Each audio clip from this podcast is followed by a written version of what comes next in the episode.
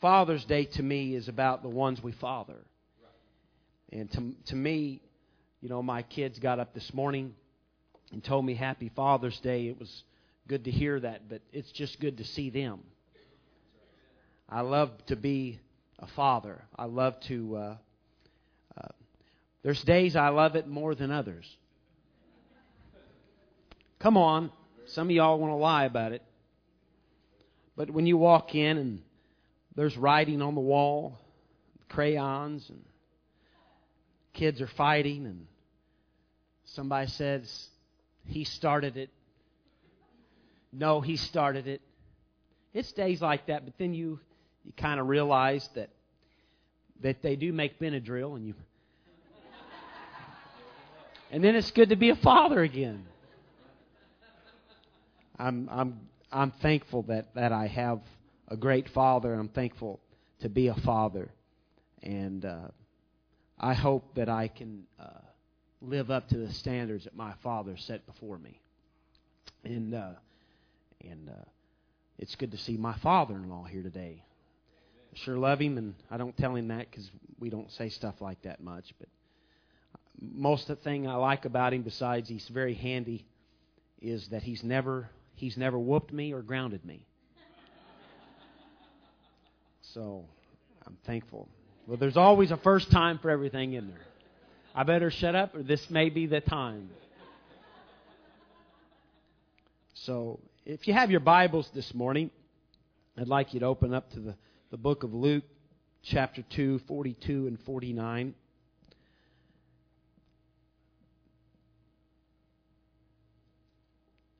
this week has been the uh, one of those weeks, Brother Tony. I um, went in Monday morning and uh, was told by somebody other than my boss that I has lo- had lost my job and worked there for eight years and uh, I don't I'm not going to have a job as of uh, July 1st.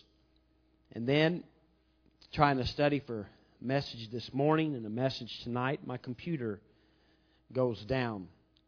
But the Lord is good.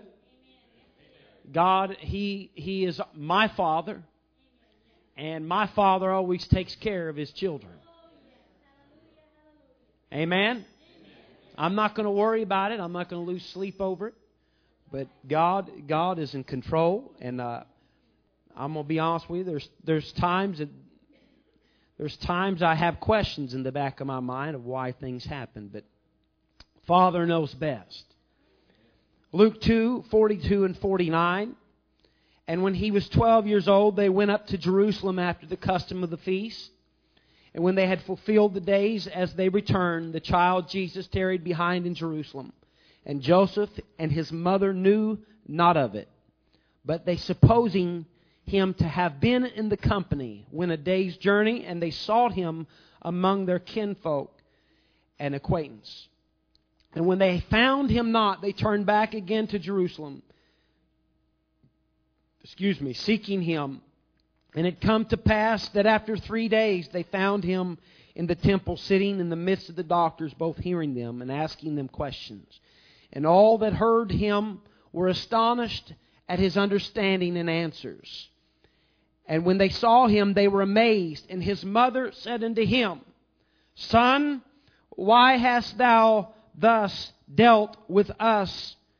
Or why have you treated us this way? Behold, thy father and I have sought thee sorrowing, sorrowing, my goodness, can't say the sorrowing and he said unto them, How is it that ye sought me? Wist ye not that I must be about my father's business? She just said, My father and I have been worried about you. And Jesus looked at her and he said, I've been about my father's business. I want to talk to you this morning preach to you just for a while, and I promise you this is not a rebuke. I want you to know that I did not come here to rebuke any fathers or any men here this morning, I just come to tell you how important you are to your family. Amen. And I want to talk to you this evening, this morning, excuse me, on this thought: the call of a daddy. The call of a daddy. I know that word "daddy" is not a very popular word unless you're you got a kid that's four or five years old. But sometimes I get in the habit when I walk in the house and I see my dad, and I call him daddy.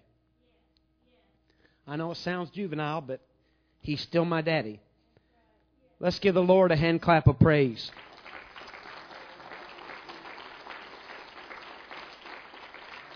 You may be seated. It was possibly possibly one of the longest days of Joseph's life. The absence of his son it only brought negative thoughts to his mind and he worried in his heart. And it was a long, hard journey between Jerusalem and the place that Mary and Joseph called home. And they lost their son on a road like they were traveling. There's no telling what kind of danger that would be there for any grown man, but little long uh, uh, for a child to be on a road like that. Murderers, thieves and slave traders and much more. Like any other parent would feel or react, they more than likely thought the worst had happened to their son.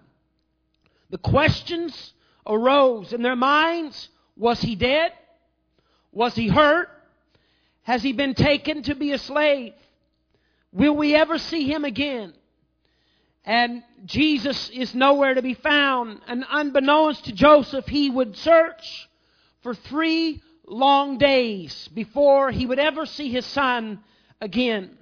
And while on the hunt for his son, I'm sure that many thoughts, Brother Tony, were be, began to flood into his mind and in his heart. In the back of his mind, he he knew that he really wasn't the biological father of Joseph. But I'm sure there was a time or two that he often forgot that he wasn't his father either. Knowing that he wasn't the one that gave him life, he still found time to invest in the life of Jesus as if he was his own child, as if he was his own son, flesh and blood. As a dad, Joseph, I'm sure he enjoyed taking the time to invest in his own knowledge into Jesus at a very early age, like any father. I remember growing up, my father, I was running a chainsaw when I was 11 years old. And he taught me how to do ropes and he taught me how to, to cut uh, limbs and how to do it properly. And just like that, I'm sure Joseph taught Jesus because he wanted to invest in his son. He, he wanted to make sure that Joseph's life and his future would be successful. And I can almost hear Joseph telling Jesus, just like my father would, No, Jesus, that's not how you hold a saw. Don't you remember how I told you to do it? You have to hold it like this. I can picture a mildly frustrated father saying to his son, No, Jesus, that's not how you swing a hammer. You know I've taught you better than that. And Joseph, out of mere frustration, he, he's on the verge of, of walking away and, and frustrated. And just before he does, he begins to realize I'm talking to the very one that spoke light into existence. I, I'm teaching the very one, the very one that created the worlds and hung the sun, moon, and stars on nothing. I'm teaching him how to swing a hammer and how to cut a board. And knowing that, I would venture to say it made Joseph love him that much more, knowing who he was father to or who he had in his house. The love that Joseph had for Jesus was as pure as any father could ever have for the child.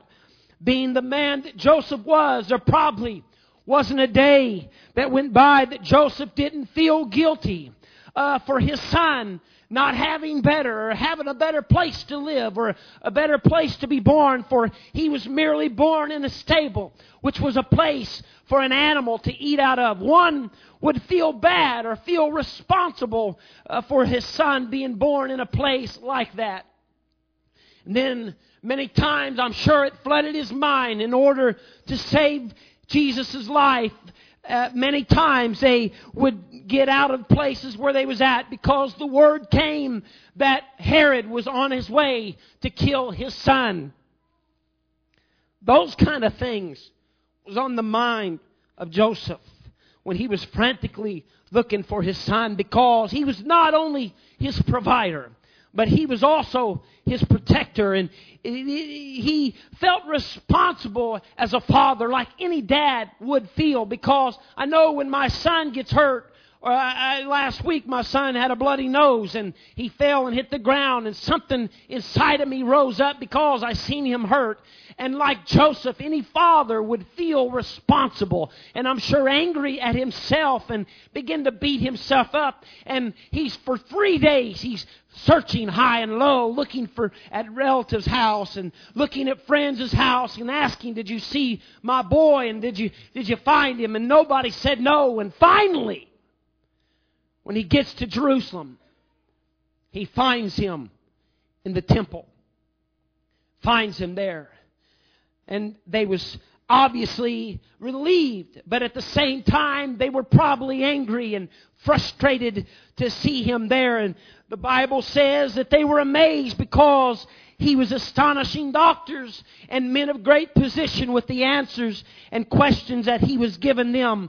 And eh, eh, they started to question him out of frustration. Do you realize, son, what you had, we had to go through to find you? Why have you dealt with us like this? Why have you treated us like this? And Mary, she began to unleash her motherly instincts on him, and no doubt her tears, and she was crying. She began to unleash both barrels on him. I know Mama did when I was a kid. Buddy, if there was a shoe around,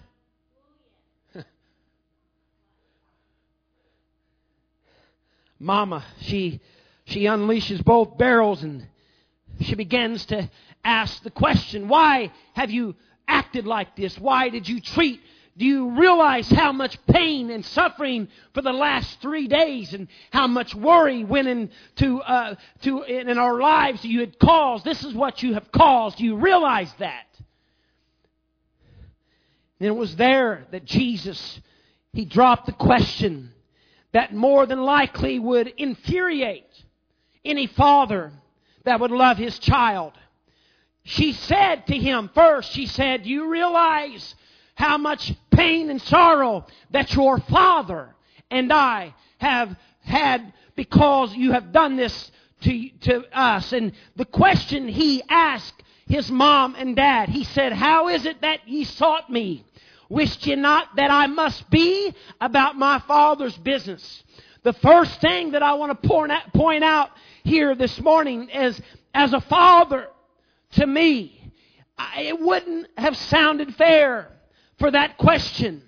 I mean, after everything that he had given to his son, after everything that Joseph had sacrificed for his life, for, to make his life better, Joseph sacrificed and put his own life in danger to keep Herod from killing him. He found places for harbor and, and a place to keep his son warm. He invested in him with skills and his knowledge in order to give him a future, a place to eat, and a place to live.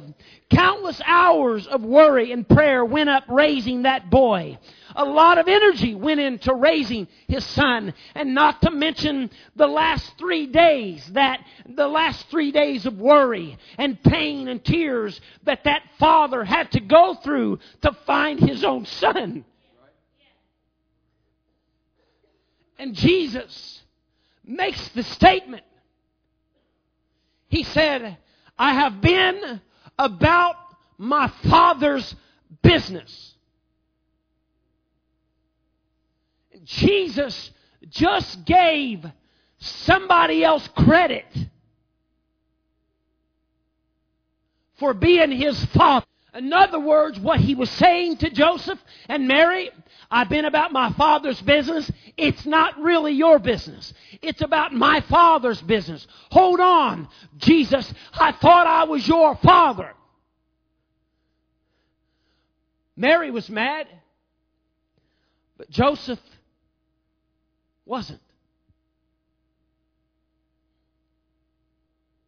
I think I'd have been angry.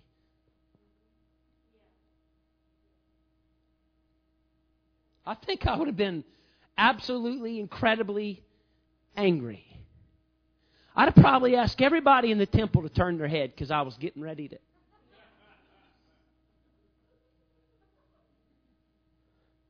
Do you know why? Do you know why Joseph was not angry? I'll tell you why. Because Joseph knew that he had done his job as a dad because he pointed his son to the Father.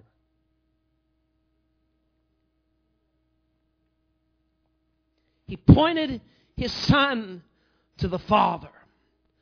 Dads, I want you to listen to me. I want you to hear me this morning. You can spend your whole life savings making sure that your children have the best of everything. You can love Him. You can give the world to them on a silver platter. Oh my goodness. I'm sorry this morning about being emotional, but I'm talking about being a father. You can give them the best of clothes. You can give them the best of education. And there's nothing wrong with that. My whole life I spend right now revolves around my children. Everything I do revolves around my children. I want a better job for my child. I want to send them to the best school that I could give them. I want to find the best bed that I could put them in. I want to give them the best of clothes and the best of education. But let me tell you something. If I fail to point my children to the Father, that everything that I've ever done in my life has been a failure. I have got to point my child to Jesus Christ.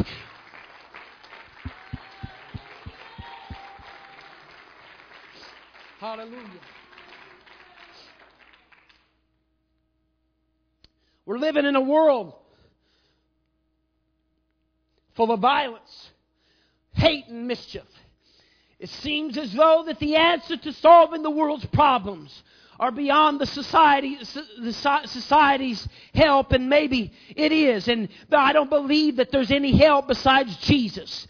The main problem, however, is everybody in this world, you look on the news, everybody in this world is very quick to pass the blame and blame somebody else for the world's problems. Parents say that we need better teachers and, and, and the schools and better school systems. And the school systems say that we need better parents, that we need to discipline our parents before we send them to school, and that's true. Some of our problems lie with the corruption of our government. And our government will claim that the problems begin and end with the crime rates of our city. And our Congress is quick to say that the problem is with our president. And it probably is. And the president claims that if we had a better Congress, Congress, then we wouldn't have near the problems that our country has today.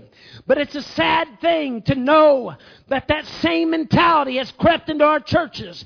Pastors will say that if we had better congregations, uh, that the problems of the church would be solved and the people would stand up and blame the pastors for things that are going on the churches. What are you trying to say, Brother Heel, this morning? I'm trying to tell you that there is a lot of people passing the blame in this world. But can I tell you that I'm going to accept the responsibility for myself and point to the dads of this world? Because if dads would stand up in this last day and claim their homes, and take the responsibility for their own children, then our school systems would have, be better and our churches would be better. Let me tell you something, dads. That revival will start with you. Not with mom, not with our children, not with the pastor, not in anywhere else. But if our pastors or dads would get our face in the carpet and begin to pray to God, then we would have apostolic revival in our churches.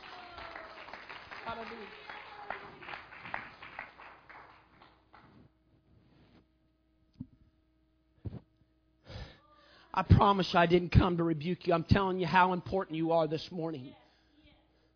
I'm telling you how big of a great and great of a job, Brother Fox, that we have as men, as fathers, to speak into the life of our children. Because without us, our children would be lost. Without us, our kids would not have any direction. If we don't keep our children close to us, then we're going to be in trouble. If our children don't hear us pray, then we're going to be in trouble. If our children don't see us worship, then we're going to be in trouble. Our job is the greatest job in the world, and that's being a father.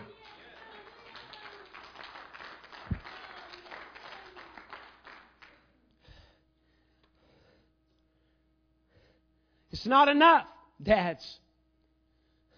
It's not enough to talk, just talk about God to our children. If we want our children to have a relationship with Jesus Christ, then we need to live for Him with everything that we got right now. I look at myself constantly.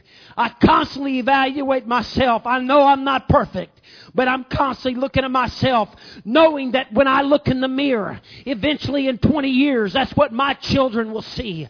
I'm exactly what my children will be. Let me ask you something, dads. Can you look in the mirror and honestly say, I'm exactly what my, I want my children to be? Am I exactly the father that I want my son to be? Am, am I the parent that I want my daughter to be? I pray to God that we can look in the mirror one day and say, This is exactly, I'm the man of God that I should be for my own child. But I'm constantly evaluating myself trying to search my spirit to see if I'm the kind of man that I want my boys to be.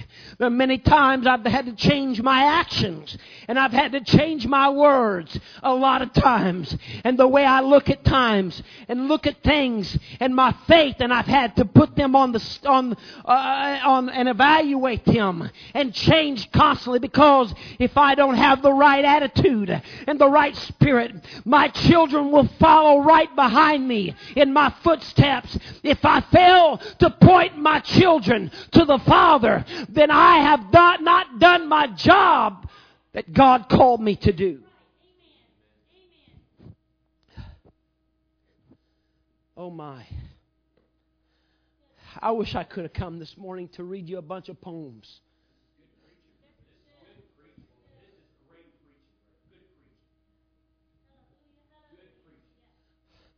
But love is not necessarily, necessarily giving somebody a card saying you're doing just the best job in the world. Sometimes love is, is tough. And like I said, I'm not here to rebuke you. Some of you has been fathers a lot longer than me. And I give you respect and I bow to you and I honor you. And you could teach me some things about being a father. But I do know this one thing, what my father did. I know the right thing that he did is he taught me about Jesus. And he didn't just teach me about Jesus, he lived it. The prophet Samuel was a great mighty man of God. His resume as a minister was incomparable, and his character as a man was respected by all. From a boy, he was raised in the house of the Lord. He had a relationship with God at an early age. The Bible says that not a word that he ever spoke ever fell to the ground, which means everything he ever, he ever spoke was from God, it was truth, and it was righteous. Bible says when he entered into the city, the Bible says that the elders trembled and shook at his mere presence. His responsibility for anointing Saul was the first king of Israel. And not only that, he anointed the, the King David, which was the greatest king that ever lived. Samuel knew what sacrifice was all about. He, he knew what it was like to live for God in a great way. Everywhere that he went, He built an altar unto God. Matter of fact, he even built an altar in his own backyard. But even though he had the anointing like he did, the Bible not one time ever made mention that he ever taught his children how to build an altar. Samuel, he had the ability to speak into other people's lives. He was given the authority to anoint kings that ruled empires. He was one of the greatest prophets that ever lived in the history of his calling. But he failed to point his children to the, the Father because the Bible says his sons walked not in his ways, which was the ways of God, but turned aside after filth or uh, lucre and took bribes and perverted judgment. Dad, please hear me and hear me well. It's not enough to be a great preacher. It's not enough to be a great teacher. It's not enough just to come to church when the doors are open. We can run to the aisles and speak in tongues until we're blue in the face. But if we fail to teach our children and point them to God, then we have lost it all.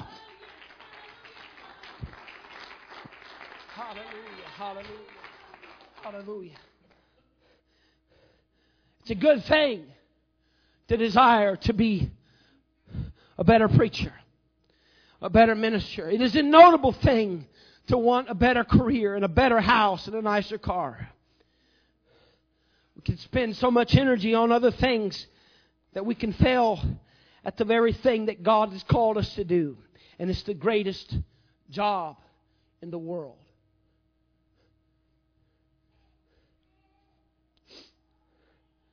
John the Beloved, he loved Jesus in a great way.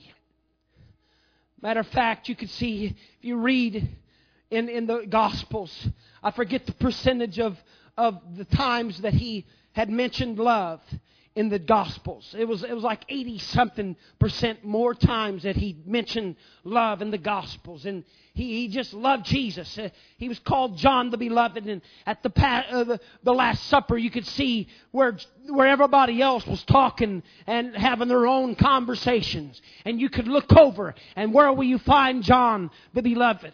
He was listening to the heartbeat of God. He was listening to the blood pump through the heart of Jesus Christ. You can't get any closer than that. What better place could you ever ask to be at? But the same man that listened to the heartbeat of God, the same one that heard the blood pump through the heart of the ones that created the sun, moon, and stars. This is what he said in 3 John 1 and 4. He said, I have no greater joy than to, he, than to hear that my children walk in truth. His joy, his greatest joy, wasn't listening to the heartbeat of God. His greatest joy wasn't sitting by, by Jesus. His greatest joy was knowing that his children was walking with the Master. Oh my goodness. Hallelujah. Hallelujah. My father my father, he, he's such a great man. He's not a perfect man, but he's, he was a great man. Grew up in a pastor's home. His greatest desire was to see the ministry flourish. Mm.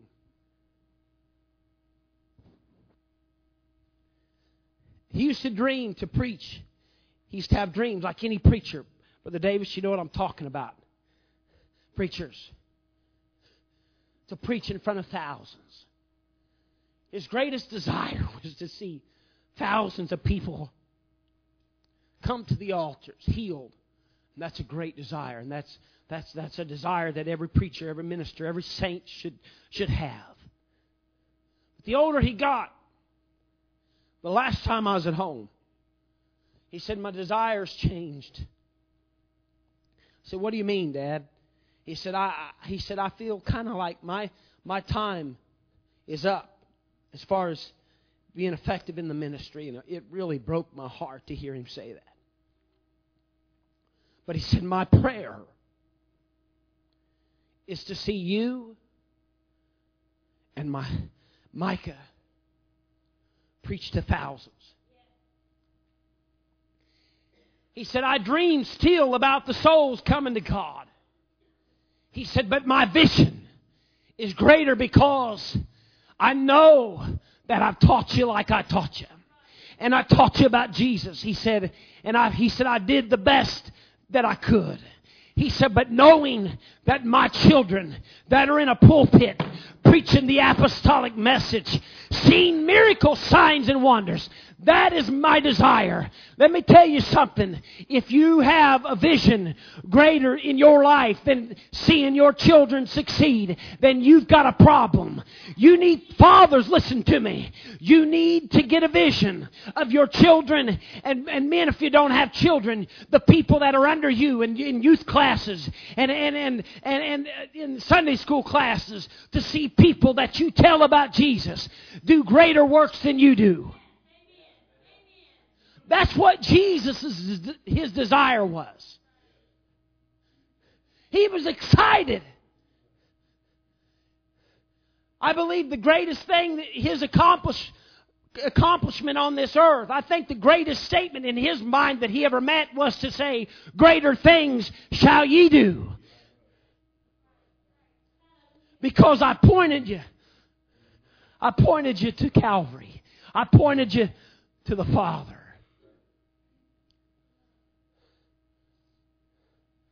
Oh, man. The Holy Ghost is here this morning. I know we, we're going to bring the kids up in about seven or eight minutes. But we have got to understand what lies before us as men of God. I know some of you men, your children are grown and you have grandchildren. Some of you all have great grandchildren. The job as a father never ends. It never ends. Our job is still to pray for our children. Hey, my father, uh, my father, he, I come in in the house, he sees me, he grabs me, and he, he his his thing is he he kisses me, hugs me, and then beats the fire out of me. Doesn't he? I, I, I hate it when I freshly shaven and my father comes in with his stubbles. I'm sitting at the table. Pardon me. And this and rubbing my face, it drives me nuts. Drives me nuts. I can, I, I can pick him up. I could get him in a headlock, but I don't because I recognize that his job as a father has not changed. And in his mind, I'm still five years old. And his mind, he's still got me down on the floor, wrestling me and tickling me because his job as a father has not quit just because I've grown. Men, just because you have grandchildren doesn't mean that your father or your role as a father has ended. You've got to invest in them. You've got to invest in them. So if I could leave you today with one thing, and that is this. If you put your child's future in front of yours, God will make your ministry grow.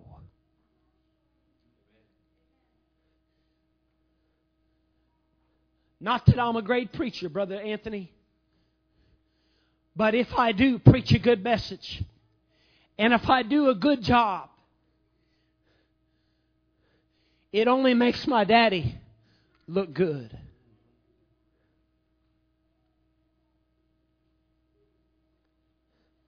It only makes my daddy look good. I'm proud of my children. I'm proud of my children.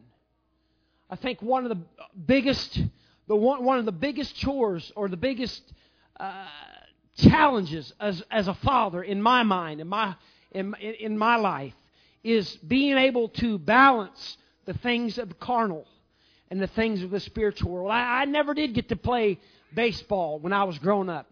My goodness, we didn't get to do much because it was a sin. I mean, I, I wanted to play ball, and I just couldn't do it. But I grew up and, and I, I, I come to understand not that I'm any better or any smarter than my father, But I, I come I, I come to the conclusion I took a lot of praying that I got to somehow find the balance between the world and, and, and the church as far as what we what we can and cannot do. And I enjoy, I enjoy, brother, brother, brother Anthony, when I see my son get up and hit a home run. It just, I, I enjoy seeing my son. He's pitching 65 mile an hour at 12. He's had three three shutout innings in three in three games in a row. Ethan did. I'm proud of that. That's amazing. He, he's already got high school coaches looking at him. I, had a, a, a college player the other day. He was uh, played college and almost went to the pros. He said, Adam, he said, I don't know what you're going to do here. He said, some some of us parents have have sent their kids a hundred. It's hundred and forty dollars uh, for three hours. Uh, uh, you can do that or not. He said, amazes me that your son hasn't had any training. He said, but he said your son has a potential to go to college. And that makes me proud. And then in Jacob, he, he he's got straight A's. I mean, he's he's he's brilliant. He's a lot smarter than me. And I'm proud of those things. But let me tell you something. I love to see them do, guys do those things. But when they were up here praying, and when they were up here speaking in tongues, and when they were up here run, laying in the altar and travailing before God, I know that I have done my job. I know that I have done the right things as a father. You can throw it all away, everything else, but just give me a couple of boys that can worship God. I've done my job as a dad. Just to point them to God. Usually they're barking in here right now. Now they're not here, and I'm I'm done, but I'm not done. The Lord has been very gracious to our to our church to give us great men of God. I mean, I can look out, and I'm telling you, man, that I can see men that have brought their children up in the church. No, I'm not looking for perfect men. I'm not looking for men that have made all the right decisions, but I'm looking at a bunch of apostolic men that have raised their children believing in one God, understanding apostolic doctrine, death, burial, and resurrection. That is our job, men. We can't leave it up to the ladies to do that. We can't leave it up to, to the wives, uh, to the children to lead in worship. I'll tell you this one thing, it's on my heart, and I'll tell you. I have a, a guy that, that I know was, was preaching at camp. And he, he, he said that he was on the plane and he spoke to God before he went to sleep. He said, God, I, said, I want you to tell me what you want me to tell the camp. And God gave him a vision, dream, whatever it was. He said he envisioned that he was in Egypt. And he said it was in the time that Pharaoh had captured uh, the Israelites. And he, God gave him a vision of, of, of, a, uh, of a little girl, and she was in a doorway, and she had a bucket, and it was full of blood, and she had a paintbrush, and she had dipped it in there, and she was trying to hit the top of the door, and she kept jumping up, and she kept missing. She couldn't apply the blood, and she kept slinging it up there, and she kept jumping up, and she kept crying. She said, Dad, she said, You've got to apply the blood on the door. She said, Because if you don't, my little brother is going to die. And what he said to the fathers in that place, he said it was never the will of God for the children or the ladies to be the leaders in our churches and worship and in our homes. But he said it was the job of the fathers to apply the blood to the doorpost to spare our family. Can I tell you, men, you've got a big job. You've got a big job. My goodness, I hurried through this thing to get these folks in here. Now, Tyler, Tyler, you better not embarrass me today, son.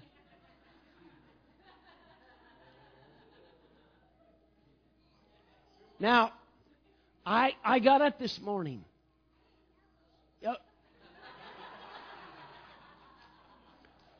And I coaxed him. I coaxed him to say what I wanted him to say, and he, he didn't say it. So whatever he said to them, he just let me know that he did not tell them.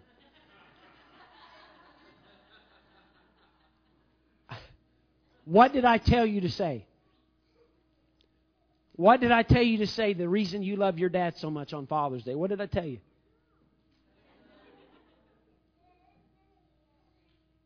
Because I was what? So handsome. Now, I don't want any of that other. St- now, you know what he did for Mother's Day a few years ago, and I'm not even going to mention that. But for you that know, it was not rated G. So, whatever he said, I'm not responsible. I've done my job as a father. And any mistake that he makes may be on the Anderson side of the family.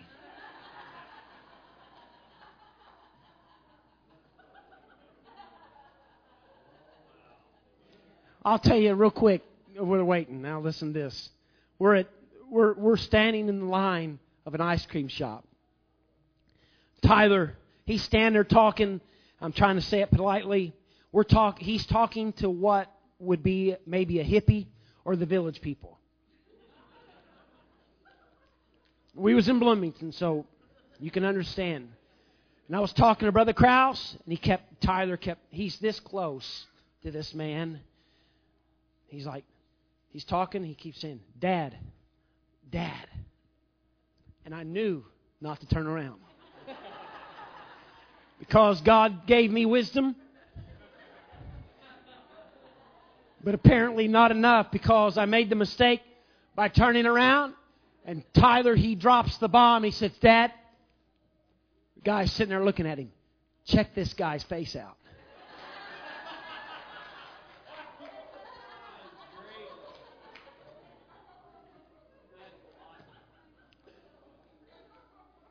So, what a good father does, sir, I apologize. So, who's who's coming up here to to take the baton?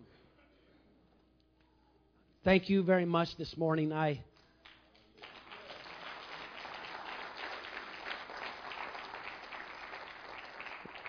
preached my first Father's Day message, and I uh, I was kind of nervous about it, but y'all was kind to me this morning.